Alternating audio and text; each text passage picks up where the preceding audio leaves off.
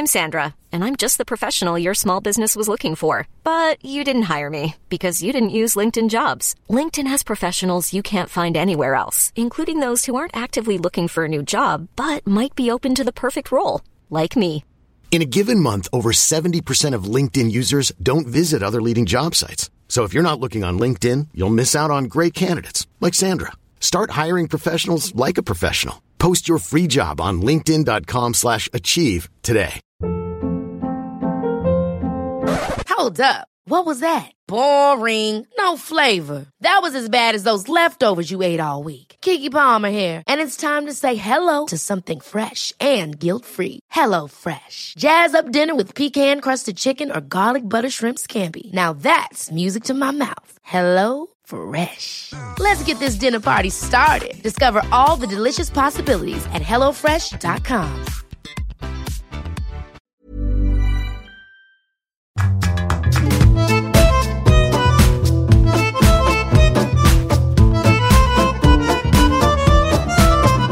Welcome along to Writer's Routine. This is the show that takes you through the working day of a successful author to see, very simply, how they get stuff done. And this week, we've got one of the most successful one of the lot on the show.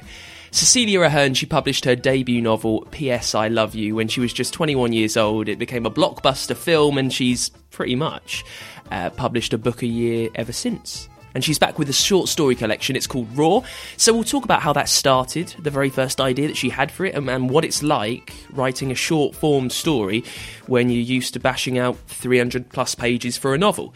Also, we talk about how being successful so young affected the way that she's told stories ever since, and you can find out why, for her, a laptop it will just never do. I feel like I'm a very visual writer, and when I'm writing with a pen, I'm I can see the picture you know, I'm in the room, I'm in the scene that I'm writing, um, and where if I type, it's very mechanical, and it feels like I'm I'm thinking it more as opposed to feeling it. So, um, if the ideas flow so much better when I'm writing with, with my hands. So stick around; it's on the way in this week's writers' routine.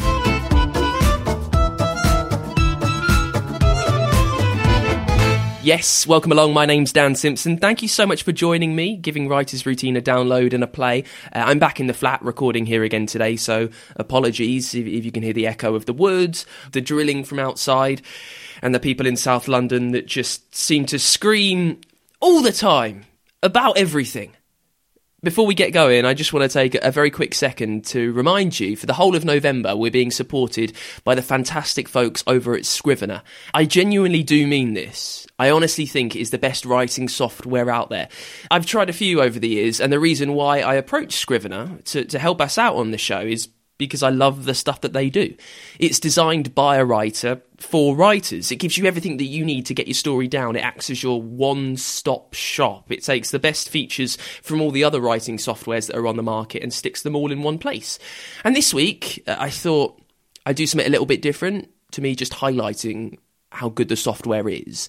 I, I thought I'd let a proper, fully published, actual author who uses Scrivener do the job for me. James Oswald, he's a crime and a thriller writer. He's written eight books in the Inspector Tony McLean stories. He's back with a different series soon. He'll be on the show to tell us about that in the next few weeks. And he always uses Scrivener to help him tell his tales. I, I use Scrivener. I, I don't use probably more than about 10% of its functionality. It's the most amazing program. But I use it because my books are structured in chapters and scenes. Um, so I use the the the layout I've got the the, the the, the title bar, the content bar to one side, with all the scenes lined up one after another, with a little description of what what's happening in them, and it just helps me to keep um, keep track of what I'm doing as much as anything else, and just makes it really really easy to move stuff around. If something's happened too early in the in, I can move it down to a, to a later chapter, or I can move scenes back to earlier chapters, and it just helps me to to, to organise my thoughts. It works well with with the way that I write. As I say, James will be on this show in the next couple of weeks to tell us more about his working day. Uh, but there you go. I can't really be clearer to you, can I? he explains perfectly just how much Scrivener can help your writing. It's got everything you need in one place a corkboard, it's got a way to formulate your ideas, a place to plot, a place to plan, and it's really easy to keep track of the things that you're writing about to make notes. It helps you make changes as well. And the best part is for the rest of November, you can get 20% off Scrivener when you use the code ROUTINE over at literature and literatureandlatte.com. Just Google Scrivener. The first thing will take you to where you need to go. If you head there now, you can even get a free trial of it so you can download it, have a play around, see that I'm right when you've used it. When you know how brilliant it is, when you want to buy it, use the code ROUTINE over at literature and literatureandlatte.com and you'll get 20% off Scrivener. Right, this week, our guest sharing her writer's routine, it's Cecilia Ahern, just an incredibly successful author. I'm so pleased that we've managed to find time while she's over here in England to get the story of her story. Cecilia, she's been publishing pretty much non stop since she was 21. Uh, when her debut, P.S. I Love You, it took off. It became a huge film starring Hilary Swank and Gerard Butler. And her new book, Raw, it features 30 stories about 30 different women. Now, we talk about why a screenwriting meeting in LA gave her the idea for the book and why she wanted to tell the stories of women who she often feels are left out. Also, we chat about why she needs to leave her house to go to work, why she does that, how she gets through writer's block, and what happens when her characters take over. Also, uh, you can get some handy tips on why it's always good to have a Jo Malone candle knocking around nearby. Speaking of tips, we'll get a top writing tip as well that may change the way you work forever. It's from some publishers today, uh, so maybe that'll help you with some inside knowledge in finally getting the story that you're writing out there. That's on the way after the first part of our chat with Cecilia Ahern. And as always, we start with the place where she sits down to write. So I have an office outside of my home, um, and it's I have a desk I have all of my books, and um, I have some art that I really, really love from my favourite sculptor, Irish sculptor Orla de Brí. So I have all the things that I love, and a Jo Malone candle, which I always liked when I'm writing. Uh, an office outside of your home? Yeah. What? Why is, has that always been the way? No. When I had children, I decided. Um, to separate life from work, which has become, which was a really good idea actually, because it means when I close the door at night, you know, at six six o'clock when I'm, or five o'clock when I'm finished work, that's it. I leave the story and I go home and I have life. So nothing is meshing and you know overlapping. It just means that I can create in my creative space and I can live in my home, livey place. And, and what's on the desk then? You say you've got your Jo Malone candle. Yeah, I write longhand, so I have a um, just a normal notebook and a blue pen. I do like to write with a blue pen, a Bic specifically, and. Um, and then I write a chapter and I transcribe. You know, I'll write maybe one chapter or a few, and then I'll tr- transcribe a couple of chapters, and that immediately becomes my second, my edit, my first, my second draft. Mm-hmm. Why is that the case? Why are you? Why have you not just immediately moved over to typing away on a laptop? Why are you still persisting with the longhand? Is is it something about? Uh, does does it keep you kind of in tune with what you're writing? Do you think? Yeah, I, I actually love physically writing. I love the flow of pen on paper. I I feel like I'm a very visual writer, and when I'm writing with a pen, I'm I can see the picture. You know, I'm in the room, I'm in the scene that I'm writing, um, and where if I type, it's very mechanical, and it feels like I'm I'm thinking it more as opposed to feeling it. So, um, if the ideas flow so much better when I'm writing with, with my hands. And then, then you say that you when you transcribe, then that's mm. kind of your first edit done. That's it. Yeah. How is the editing process for you? Is is it tightened up at all? Yeah. Um, well, I've been working with my editor, Lynne Drew, for 13 of those books. So we really have, we, we, we have a really nice thing going on where we really understand each other and how we work. Um, I suppose what I do is I'll write my first draft and then I edit, edit, edit, edit before I send it to my publisher. Um, she'll give me, I always do the same things. I always rush, rush the ending. Um, you know, she always says the same things for every novel, but for me, I'm just kind of as soon as I start a story, I can't wait to tell the story. I want to finish the story. So I do write it in a big rush and it comes spilling out really quickly. And then my edits with her, is, I suppose, is slowing it down, being a bit more thoughtful, paying more attention to the detail, um, picking up a character that I may have introduced and then forgot halfway along the way. Um, yeah, so we'll do, you know, we'll do a kind of a broader edit and then then narrow it down. Then we've got our copy edit and proofreading. Yeah, there's there's a couple of different drafts that come after that. So, so you're telling me about issues that you know you have while Yeah. you write. Yeah. If you can tell me, surely you're conscious of these while you're writing. Do you ever find yourself halfway through when you're writing it down longhand thinking, oh, hang on, I know that I'm going to be flagged up to make this longer, to draw it out a bit. Yeah. Is that something that goes on? It, but it's not important, I think, because um, it's so important to get the first draft down. A lot of people think, you know, it has to be perfect in the first draft, and it's not. For me, it's about getting the story down and seeing if it works, uh, seeing how it grows, um, and just going with the flow. And and um, and also, I, don't know. There's this kind of flurry and this is excitement to tell a story that I have to do it very quickly first time round. And I know my process now. I, I know that the ne- you have other attempts to improve it and make it better. And I write first with the heart and then second with the head. um, and that's my style. And it, and it has worked. So I'm not going to. I, I think if you start over analyzing, you know, if I'm in the middle of a book and I think, oh no, I'm right, I've written this scene too quickly. I mean, my editor is not a teacher. I'm not going to get into trouble. It's just pointing out to assist and suggest and help. So, um, yeah, it's nothing to be worried about that I write it too quickly. So the show is called Writer's Routine. Then, Yeah. uh, tell me about yours. From the moment you wake up to the moment you go back to bed uh, on a day when you are Mm. writing, leave no tedious stone unturned. Something that you may think is boring, I promise you isn't. So just plow on with it. Well, mine is very structured, you know, eh, because I publish every autumn. So I start writing in January. Um, it's due at the end of May. I edit for the summer and then it's published in the autumn. So that, overall, it's very structured. And then when I'm writing, I usually write about four days a week, probably Monday, Tuesday, Thursday, Friday.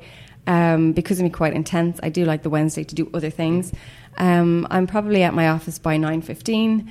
Um, I like to have a cup of tea and light a candle, and um, and really, it's just about writing. You know, I think the mornings are sometimes slow. It takes a while to to warm up my brain, and the afternoons can be, you know, as it's getting closer to five or five thirty, it can be, oh, I don't have enough time, but I wasted two or three in that morning. So, but you know, as a writer, every day is different. Some some days that you could just be doing so many emails and uh, phone calls and things like that. Um, either interviews or you know with lovely publishers, um, and other days it's just about the writing. So I think every day is different, but it, it's most important to try and focus on the writing. I, you know, and actually, uh, to be more specific, because that's what you want. Um, every time I write, I will write a chapter. So I will never begin a chapter and and put the pen down without finishing and leave the office. So um, I'll write a chapter in each sitting, which could take one hour, two hours, three hours, um, and then I could spend another week just fixing up that chapter. But each time I sit down to write, I write a chapter. It must have its own beginning, middle, and end. Um, and when that's complete, it's complete. You know, sometimes it could be a page, sometimes it could be just one thought. You know, and then you move on to the next one. But I, I don't know. I, I wouldn't. I would don't go by word count. I suppose in early years, if if I ever um, encountered any kind of writer's block, uh, and I was working at home, I would step away from it and start, you know, emptying the dishwasher or do the washing or something, or do something where I'm concentrating on what I'm doing, but at the back of my mind, I'm always thinking of something else. Um, and I've stopped that because I now have an office. Now I realise that you have to write through that moment um, and not panic about it and not think that no idea will ever come. Sometimes you have to write what's wrong to get to what's right. So it's just sometimes just a really long lead up to getting to the right part of the story. Um, and I realised a, a moment like that writer's block will hit me when I know I know where I want to go. I don't know how to get there. And now my trick is to just get straight to the bit that I know. You know, write the part that I know, and that's what's supposed to come next. That bit that I'm trying to find to, to pad it out and, and bridge it is not necessary. So I figured that over the last couple of years that whenever I get to that blank bit, there is nothing because there's nothing there. I just need to get to the bit that I know. It's interesting. You, you were saying uh, early on, um, before you had your office, you could take time away if you needed to kind of get things going. You could occupy yourself by, I don't know, doing a bit of housework or something like that. Is it a little bit of a drawback to having an office, the fact that you don't have that release now? The, the no, I think it's a, it makes me far more focused. And that was the one thing my editor said after having my first child that I, time is limited, um, you know, and I'm working in a different way. I used to work all night before. I used to write all night and sleep half the day, and that's not. You can't do that. you need to have a life. So um, it just means that I I go to work and I'm far more focused. I, I get to say what I want to say quicker than I ever did before. So there's there's no, you know, floating around and and being distracted. It really just have to get straight to the work. So your new book is, is, is raw. Yes. Tell me about the first moment that the idea for this story came into your head. Oh, okay. So it was about eight years ago. I was having a meeting with a TV casting agent in LA, and we were talking about demographics. And she was explaining to me why my books were particularly popular for TV um, in their world. And she was telling me about well, you know, the networks really like stories about 30 something year old because they um, advertisers really want to target at those people. And it was a very depressing meeting where, where, I think I don't write for any of those reasons. You know, obviously they like the stories too. that um, wasn't just the age group. Um, but I said to her, well, what about women over 55? And she said, oh, no, no, we don't cater for women over 55. There is no TV demographic. And I just came away from that thinking, well, not only do women feel as they're getting older that they're invisible. But I was just sitting in a meeting where I was told they're not being catered for, they're not being thought of, they're not being targeted at, they're not hiring actors of 55 because they're not starring actors of 55.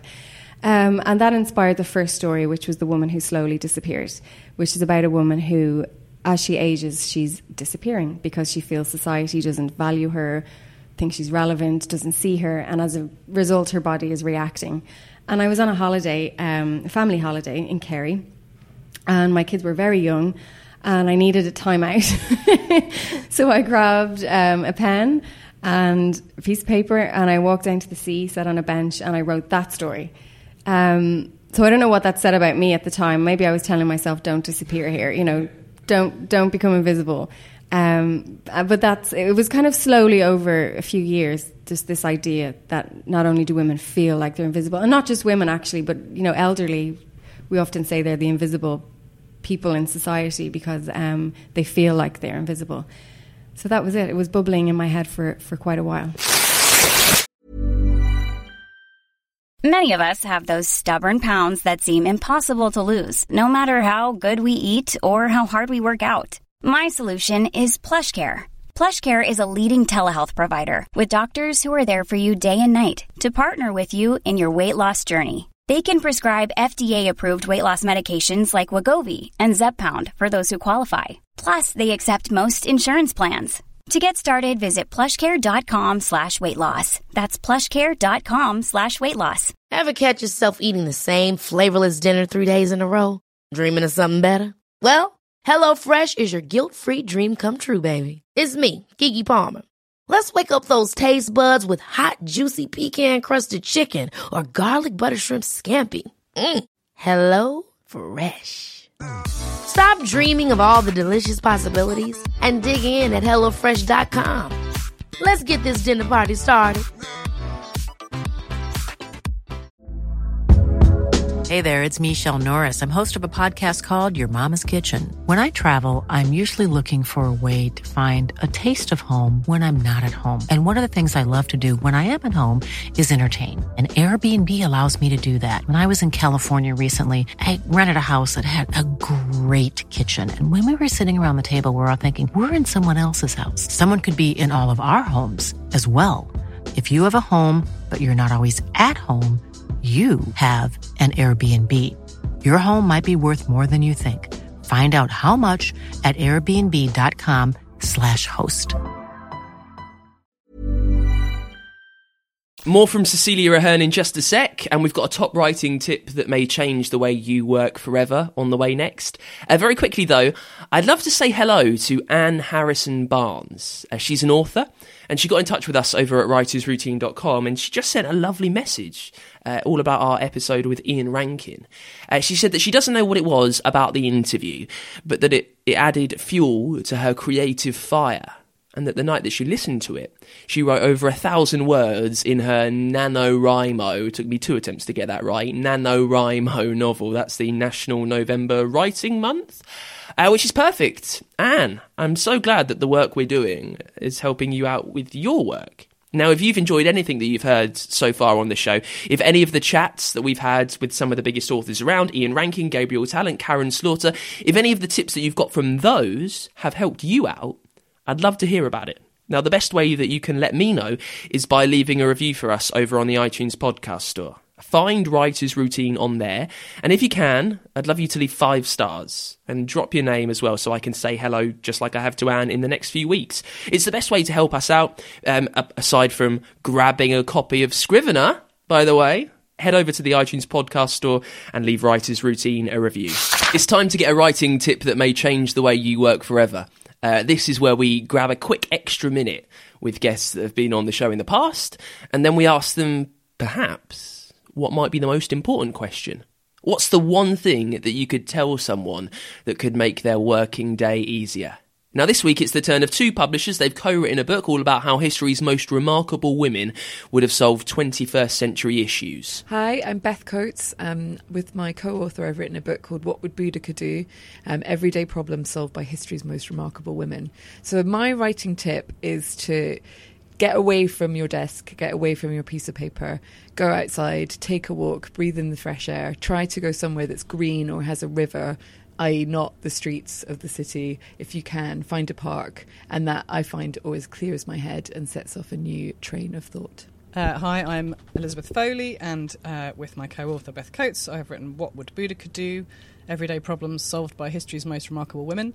And my writing tip would be to make sure that you get something down as a first rough draft. And the way that I do that for myself is to set myself a time limit to say, okay, I've got an hour and I have to come out of that hour with some words on the page and I think that can start you off. It's always easier to edit something that exists and make something that exists better than to create something from nothing. Now you can catch up with the whole interview with Elizabeth and Beth that was on last week's show, uh, and you can get details all about their brand new book. It's called What Would Boudica Do?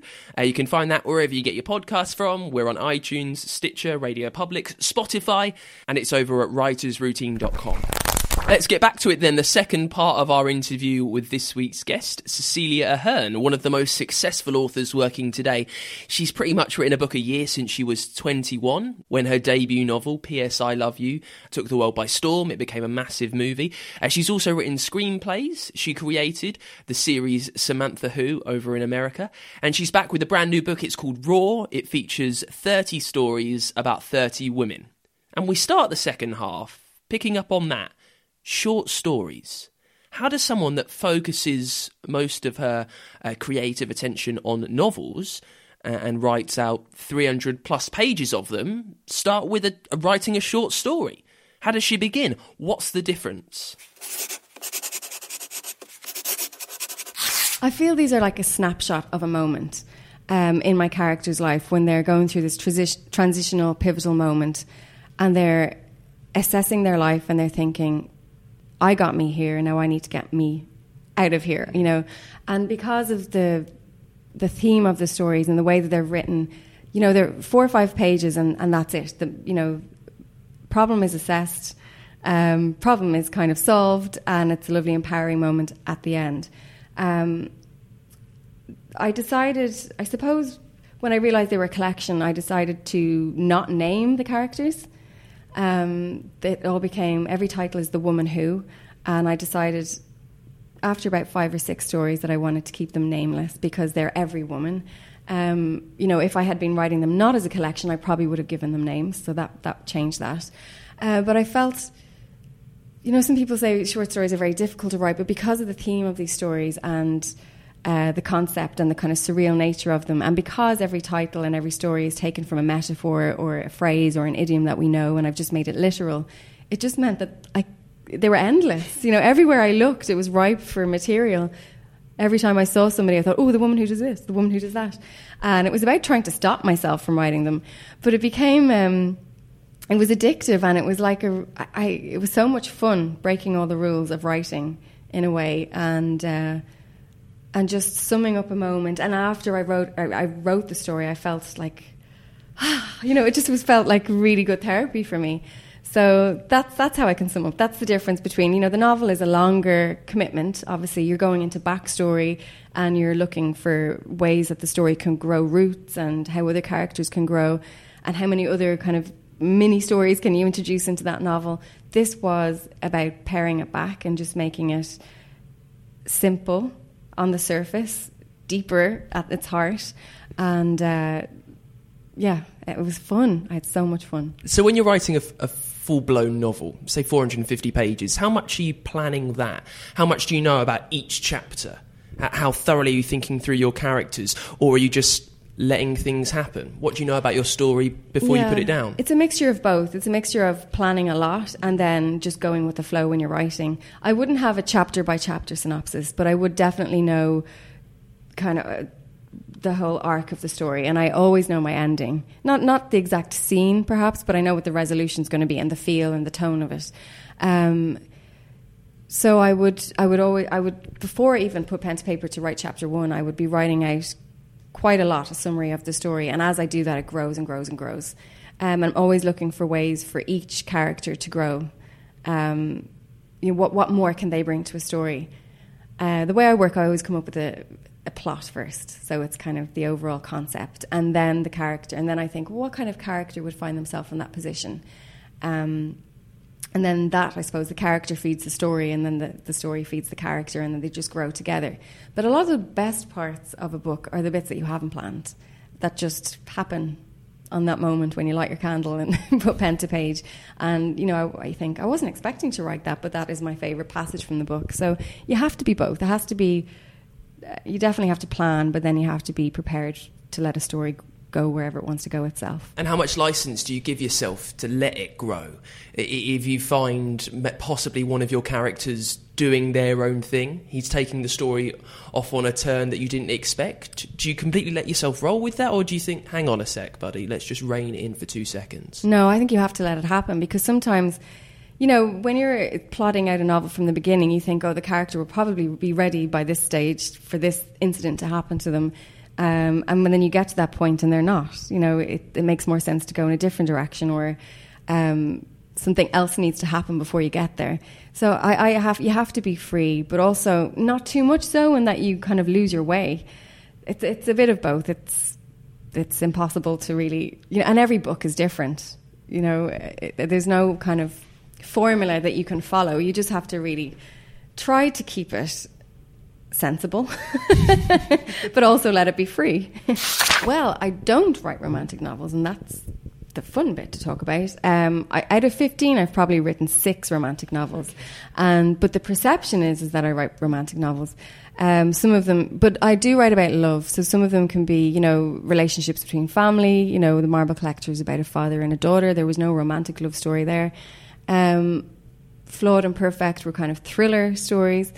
But I will always have love is a really important element of the story. I think what's important for me when I'm writing is I want to have a really clever concept, you know, something smart that's never been done before.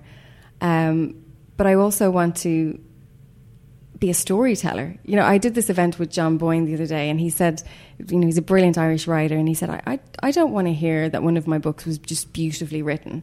You know, you want it's nice that it's beautifully written, but you want to have a really good story as well, like that you were a great storyteller. And that's important to me to have a clever story that's unique with a, a different perspective on something.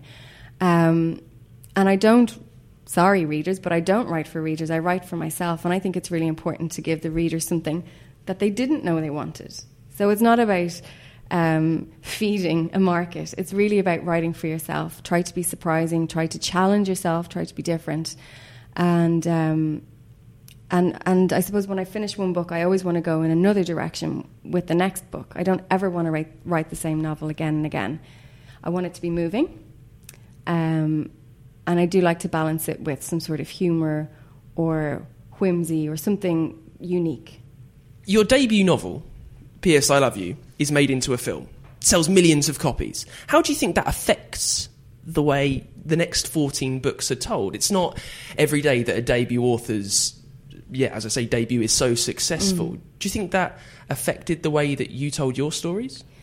Um, it gave me a huge amount of confidence at a very young age. So I was 21 when I wrote P.S. I Love You, and um, the the movie deal was done at the same time as the book deal. So before it was even published, it, it was already an amazing beginning to a career. And I think you know, one of two things could have happened. I could have totally freaked out, and not being able to to deliver. But I just took it as such encouragement that you know I do have a talent, and I'm gonna. The way I'm going to deal with this is by sitting down and writing the next one. And how am I going to deal with that? By sitting down and writing the next one. You know, every single time I published a book, I just got more encouragement and more confidence in myself. So I used it to the best, to my best advantage. Um, yeah, it's been. It, it was it was an amazing opportunity at such a young age that I wanted to, to take in the best way possible and make the best of it. Do you think seeing your story and your characters on the big screen played by actors that we all know mm. uh, and possibly tweaked here and there, uh, did that change the way that you thought about stories in the future? No, I always, I suppose when I wrote P.S. I Love You, I wasn't thinking of it being a movie at all. And so I became quite stubborn in that that was the way I was going to continue to write. I'm not writing a book to become a movie. I'm writing a novel. You know, I want to tell a story. And if anybody finds it appropriate, you know, if anyone wants to adapt it, then that's great. That's a bonus because it helps the book, gets a lot more awareness out there, introduces it, in, introduces it to a wider audience. But it's not why I write, you know, and not every book is going to be appropriate for film. Um, but I, I do know that I'm a visual writer, and that's why P.S. I Love You that's why producers are you know attracted to my stories. They can they say they can see the stories as they're reading them, um, but it hasn't. Uh, but but the movie hasn't made me like that. That is what has made the movies, if, if that makes sense. So I haven't I haven't no, I certainly wouldn't ever change anything to just make it become a movie. So that is it for this week's Writers Routine. Massive thank you uh, to Cecilia Ahern for sparing the time to chat to us. You can find all the details about her brand new book, Roar. It's over at writersroutine.com. And remember, we've teamed up with the Writer's Block Virtual Book Festival to give you the chance to win $2,000 worth of book marketing prizes. You'll get a book trailer made, you'll get help from editors, you'll get reviews from book YouTubers, and you'll even get an interview with me on this very podcast so you can tell me and us and everyone that's listening uh, how you wrote your story. If you want to get involved, if you want to enter, find out more, search for The Novelette on Twitter. The Novelette. Find her on Twitter. She'll give you all the details. And while you're on Twitter, by the way, give us a follow if you fancy. We are at Writers Pod on there. You can find us on Instagram too for daily motivational quotes to help you through with your work.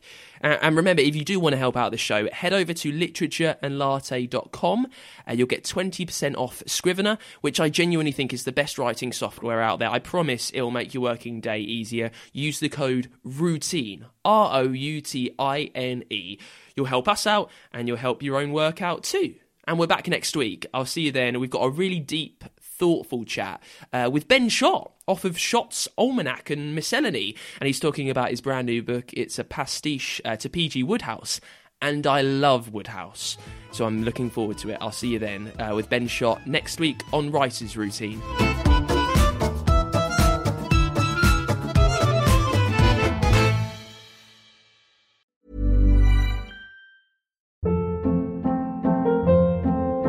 Hold up. What was that? Boring. No flavor. That was as bad as those leftovers you ate all week. Keke Palmer here, and it's time to say hello to something fresh and guilt-free. Hello Fresh. Jazz up dinner with pecan-crusted chicken or garlic butter shrimp scampi. Now that's music to my mouth. Hello Fresh. Let's get this dinner party started. Discover all the delicious possibilities at hellofresh.com. Hey, it's Paige DeSorbo from Giggly Squad. High quality fashion without the price tag. Say hello to Quince. I'm snagging high-end essentials like cozy cashmere sweaters, sleek leather jackets, fine jewelry, and so much more. With Quince being 50 to 80% less than similar brands. And they partner with factories that prioritize safe, ethical, and responsible manufacturing. I love that. Luxury quality within reach. Go to quince.com slash style to get free shipping and 365 day returns on your next order. Quince.com slash style.